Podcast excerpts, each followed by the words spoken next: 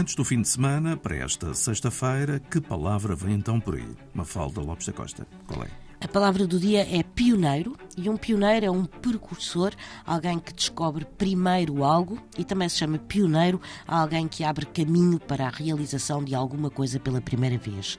A palavra pioneiro está intimamente ligada ao termo peão.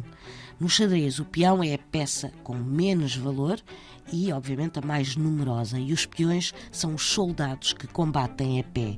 A palavra peão vem do latim vulgar e deriva de pedo, que remete para pé.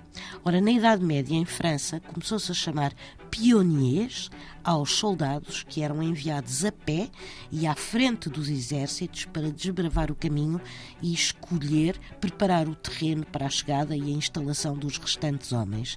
E a palavra começou depois a ser usada em sentido figurado para designar aquele que é o primeiro a chegar, a descobrir, a empreender ou explorar um lugar ou alguma coisa pela primeira vez. E daí dizer-se que é um pioneiro. Palavra do dia, edição Mafalda Lopes da Costa.